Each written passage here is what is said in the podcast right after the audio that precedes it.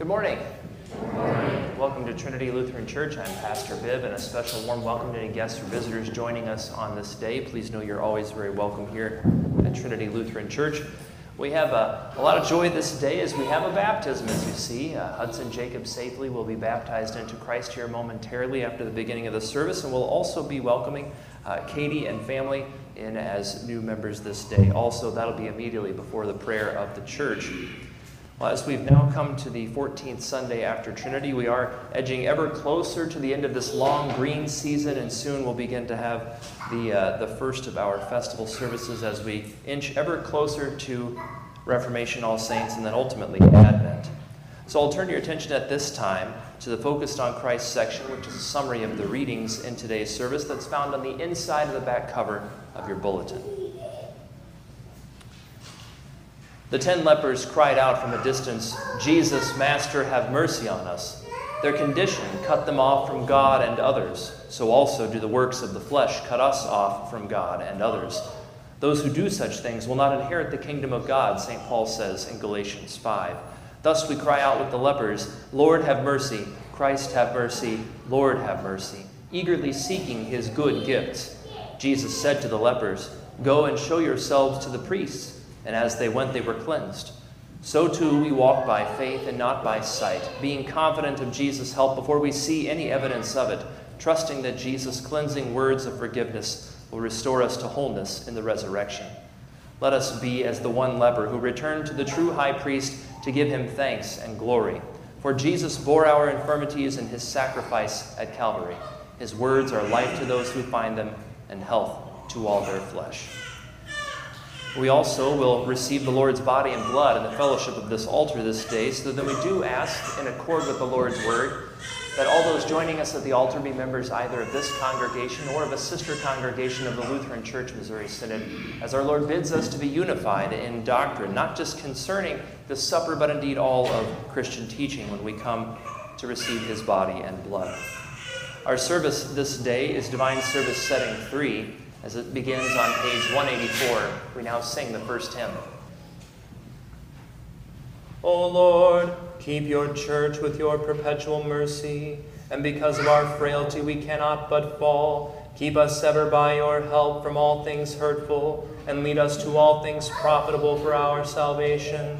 Through Jesus Christ, your Son, our Lord, who lives and reigns with you in the Holy Spirit, one God now and forever.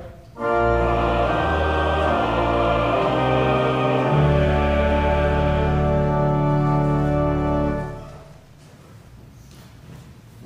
Old Testament reading for the 14th Sunday after Trinity is from Proverbs chapter 4.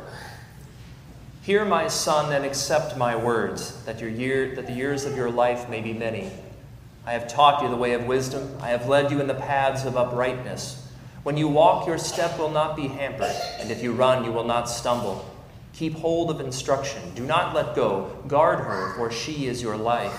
Do not enter the path of the wicked do not walk in the way of evil. Avoid it. Do not go on it. Turn away from it and pass on. For they cannot sleep unless they have done wrong. They are robbed of sleep unless they have made someone stumble. For they eat the bread of wickedness and drink the wine of violence. But the path of the righteous is like the light of dawn, which shines brighter and brighter until full day. The way of the wicked is like deep darkness. They do not know over what they stumble. My son, be attentive to my words, incline your ear to my sayings. Let them not escape from your sight. Keep them within your heart, for they are life to those who find them, and healing to all their flesh. Keep your heart with all vigilance, for from it flow the springs of life. This is the word of the Lord. The epistle is from Galatians chapter 5. But I say, walk by the Spirit and you will not gratify the desires of the flesh. For the desires of the flesh are against the Spirit, and the desires of the Spirit are against the flesh, for these are opposed to each other, to keep you from doing the things you want to do. But if you are led by the Spirit, you are not under the law. Now, the works of the flesh are evident sexual immorality, impurity, sensuality, idolatry, sorcery, enmity, strife jealousy, fits of anger, rivalries, dissensions, divisions, envy, drunkenness, orgies, and things like these. I warn you, as I warned you before, that those who do such things will not inherit the kingdom of God. But the fruit of the Spirit is love, joy, peace, patience, kindness, goodness, faithfulness, gentleness, self control. Against such things there is no law. And those who belong to Christ Jesus have crucified the flesh with its passions and desires. This is the word of the Lord.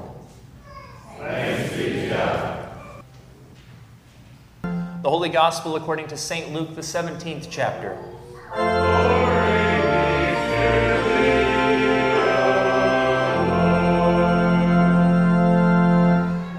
On the way to Jerusalem, Jesus was passing along between Samaria and Galilee.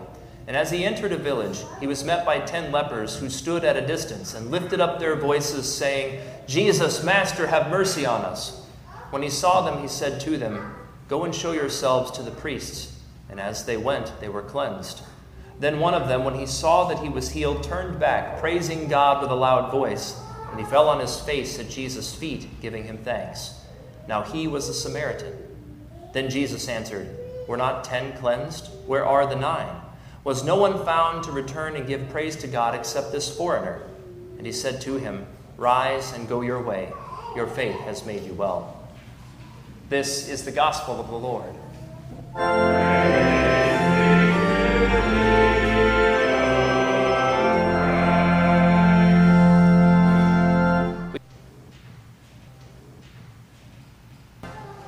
Grace, mercy, and peace be to you from God the Father and from our Lord and Savior, Jesus Christ.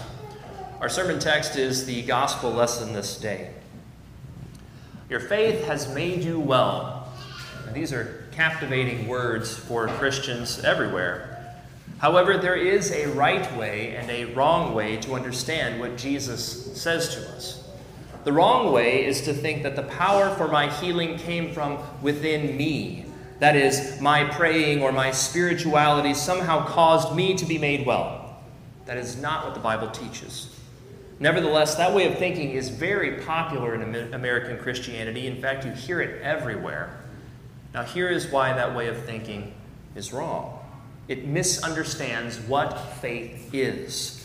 It puts the focus on the Christian rather than the Christ in whom he believes. Such false thinking locates the ability, at least in part, in your doing, that is, in man's doing, rather than in the grace of God in Christ Jesus our Lord.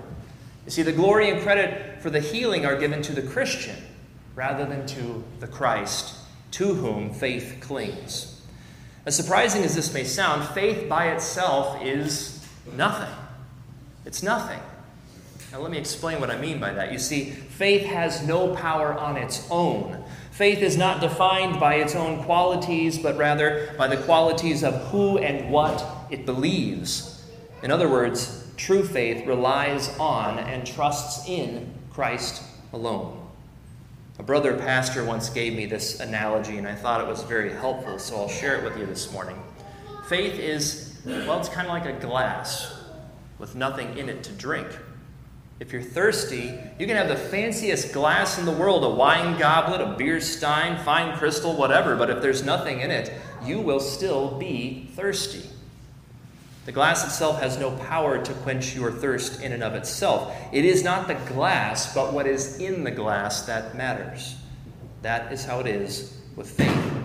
It is not faith itself, but what faith holds to, what it clings to, that matters. It is the content of your faith, the object of your faith, that is most important. You see, everyone has faith in something. Now, some people, their faith is in science or technology. Some have faith in politicians, political parties, or political ideologies. Other people have faith in a kind of generic God of sorts, but not the one true God, Father, Son, and Holy Spirit, the God of the Bible. Such generic false gods, well, they usually end up bearing a strong resemblance to the person who has faith in them. If the God you worship never disagrees with you, always wants what you want, and supports your every decision or whim, well, that is not the true God of the Bible. Then, of course, there are those who trust in the idols of this world power, fame, money, possessions, mammon, as it is called in the scriptures. But true faith, that is, real faith as it is described and revealed and defined in the Bible, is directed to Jesus Christ, who is, with the Father and the Holy Spirit, the one true God. So then, there is true faith and there is false faith. Now, going ahead with this clearer understanding, let's take a closer look at Jesus and the leper today in the gospel lesson. When our Lord said, Your faith has made you well, he was not saying that the leper had somehow conjured up this thing called faith within himself that made him a recipient of this gift of God. No. Instead, Jesus was saying that by God's word and spirit, this leper was brought, note the passive language, was brought to faith in Christ. In other words, by the working of the Holy Spirit through the word, this man trusted in Christ.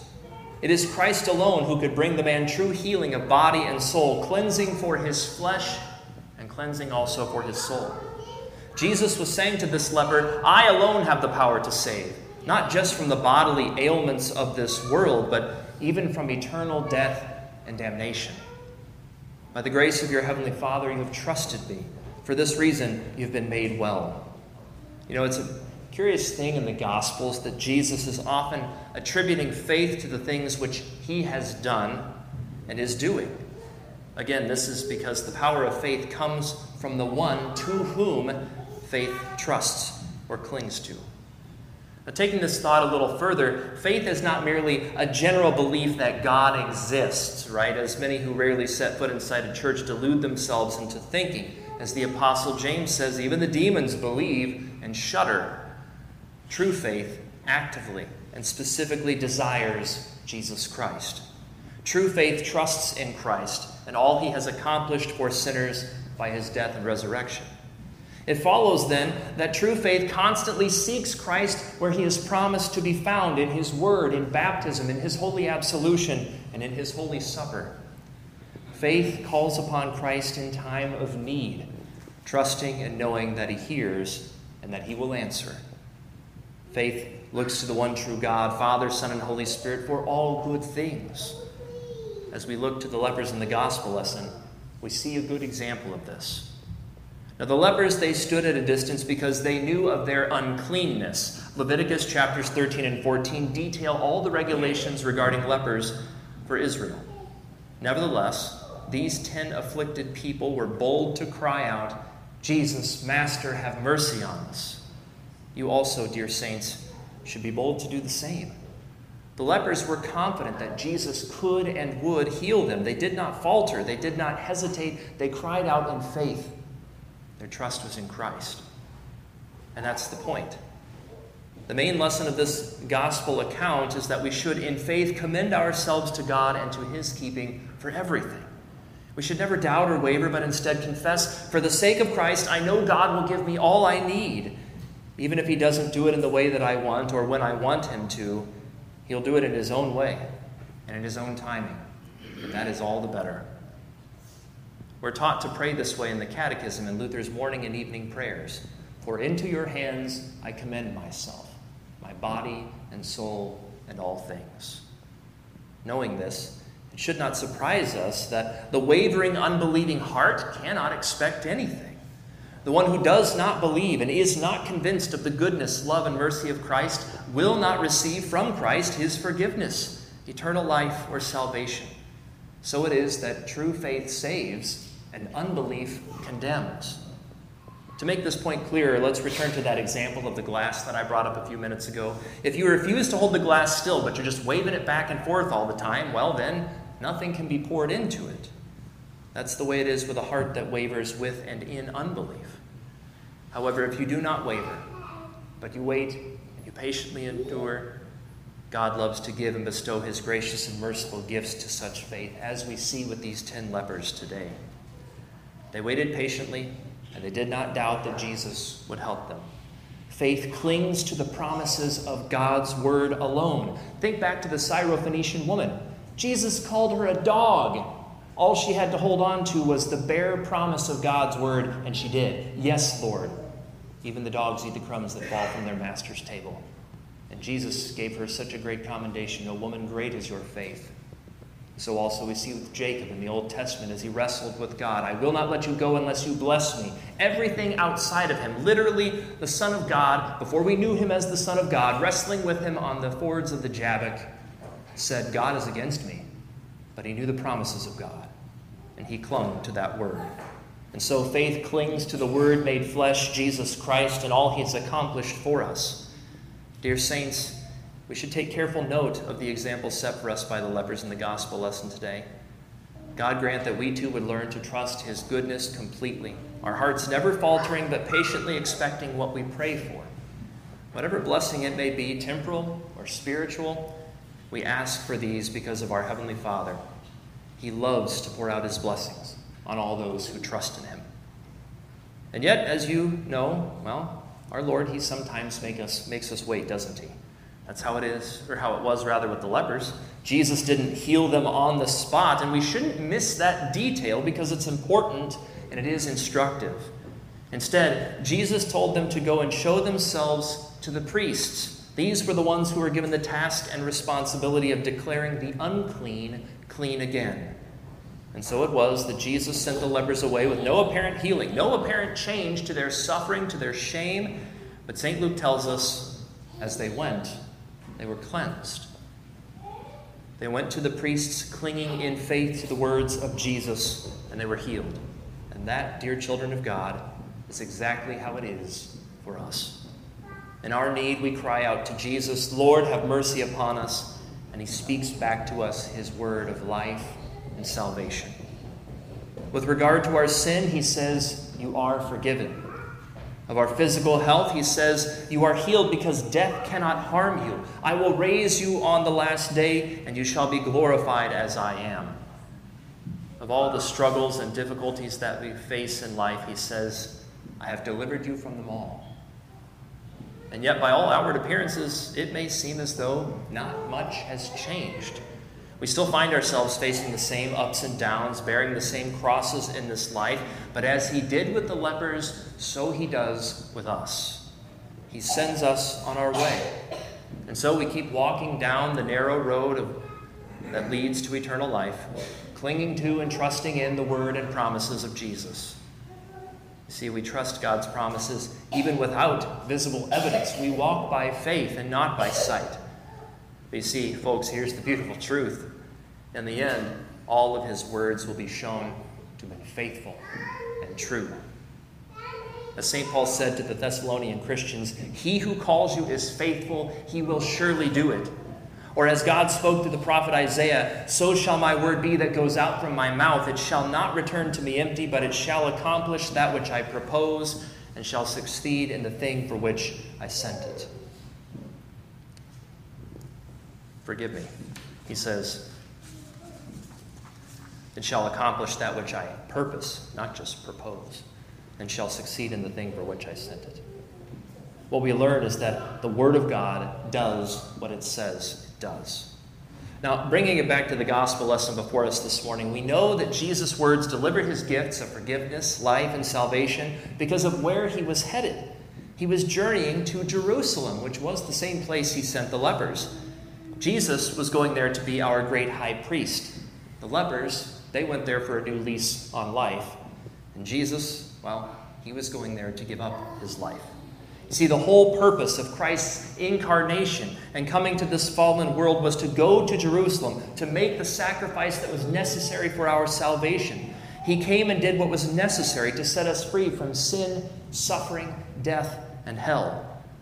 The full burden of this fallen world was laid upon the Lamb of God, and he carried that awful load to the cross, where it perished in his death, left dead and buried in the tomb from which he rose in triumphant victory.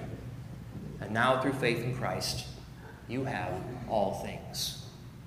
Through Christ Jesus, you have healing in the midst of sickness, strength in the midst of your weakness, victory in the midst of things which utterly overwhelm, and even life in the midst of death. Now, lastly, we must note the fact that only one leper out of the ten returned to give thanks to Jesus. I mean, this is usually where so much of the focus on this text is, right? Well, in this, we learn that we must be careful to not ignore this Holy Spirit given faith when things are good. We must guard our hearts and minds against forgetting our Lord. of thinking that or thinking that we no longer need him just because things are going well at the moment.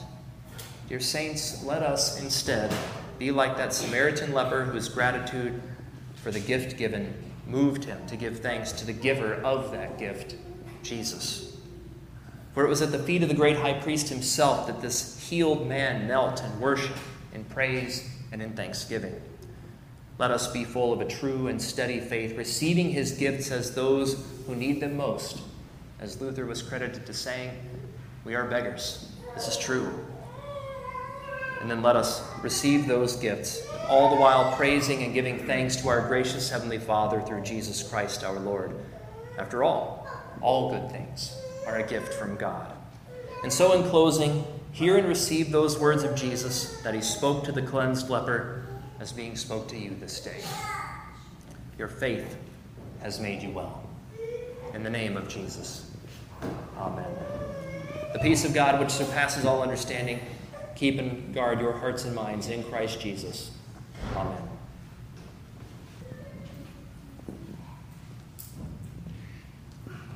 In peace, let us pray to the Lord. Lord. By the atoning death of Christ, let us pray to the Lord. Lord. In thanksgiving for his gifts of forgiveness, life, and salvation, let us pray to the Lord. Lord. For the church and her ministers, to give all pastors courage to embrace gladly the crosses of their office, and to aid all Christians in bearing the reproach of the world, the attacks of Satan, and the temptations of the flesh, and the confidence of Christ's redemption, let us pray to the Lord. Lord. For the church, which is the family of God, that she may be a home filled with sisters and brothers to care for one another, a refuge for the weary, a companion for the lonely, a safe place for those who are afraid, and a help to us in every burden. Let us pray to the Lord. Lord. For Joseph, Michael, and all who make, execute, and judge our laws, that their eyes may be turned toward the Lord, and that they would receive wisdom and strength to faithfully carry out their duties, let us pray to the Lord. Lord, have mercy. For the sick and needy, including Ron Lyon, Bob Rash, Chuck Lichty, Erlene Lakey, Lisa Rash, and Ted Phillips, that as Christ showed mercy to the lepers, so he would also turn their sickness to health and their troubles to joy. Let us pray to the Lord. Lord, have mercy. For those who mourn, especially the family of Ron Gibson, that they would rest in the perpetual mercy and promises of Christ our Savior, whose steadfast love never ceases, let us pray to the Lord. Lord, have mercy. For all who receive the body and blood of Jesus and the salutary gift of the Lord's Supper, that they would receive his blessing of forgiveness and praise his name with thankful hearts, let us pray to the Lord. Lord. For Hudson Jacob and all the baptized called to be the Father's own possession, that our lives may bear the fruit of the Holy Spirit according to the image of Christ, let us pray to the Lord. Lord, have mercy. Mighty God, you have done great things for us, most of all delivering us from death to life through Jesus Christ our Lord. Mercifully hear our prayers and answer them according to your will for the sake of your Son, who lives and reigns with you in the Holy Spirit, one God, now and forever. Amen. Amen. Well, once again, good morning and welcome on this uh, early fall day that we have here. Just a handful of announcements before we continue. Of course, Sunday school and Bible study immediately following the service. It may be a little bit shortened this day, of course. Uh, and then as we look forward to Wednesday, uh, 3.30, our midweek school workout class at 6, and uh, 7 o'clock will be the Trinity Choir practice. Typically, uh, the Esther Bible study would be tomorrow at 1.30. That's been moved to the next Monday at 1.30. I have a continuing education conference this month that I actually leave for uh, today, and I'll be back in the office on Wednesday. Also note that Orphan Grain Train will be meeting this Thursday um, at, uh, at 8 a.m., and so all volunteers are welcomed and appreciated. If you can lend a hand, they'd sure appreciate it. It's a, a wonderful work there. And then also a special note from the Trinity Lutheran Women's Board, a word of thank you uh, to all those who either helped or came to enjoy the fellowship of the Oktoberfest this past Sunday. I think we had something like 130 people here. Thanks be to God. Well, if you were a part of the planning, preparation for the food, decoration, setting up, tearing down tables, whatever it may have been, Uh, thank you so very much. It was a tremendous amount of work, and it could not have been a success without everyone's participation. And so I join my thanks to the board of the Trinity Lutheran Women. It was a wonderful, uh, wonderful occasion. Uh, please also note that St. Michael and All Angels evening prayer that's coming up Thursday, September 29th. So not this coming Thursday, but a week from then at 6 p.m. And Men's Theology on Tap will follow that at 7 p.m. then in the parsonage. Uh, and then also there's the note about the uh, continuing education conference. Uh, well, thanks be to God for the baptism of Hudson. We welcome Katie and family to the congregation. God's peace be with you as you go through your week. I'll greet you at the door.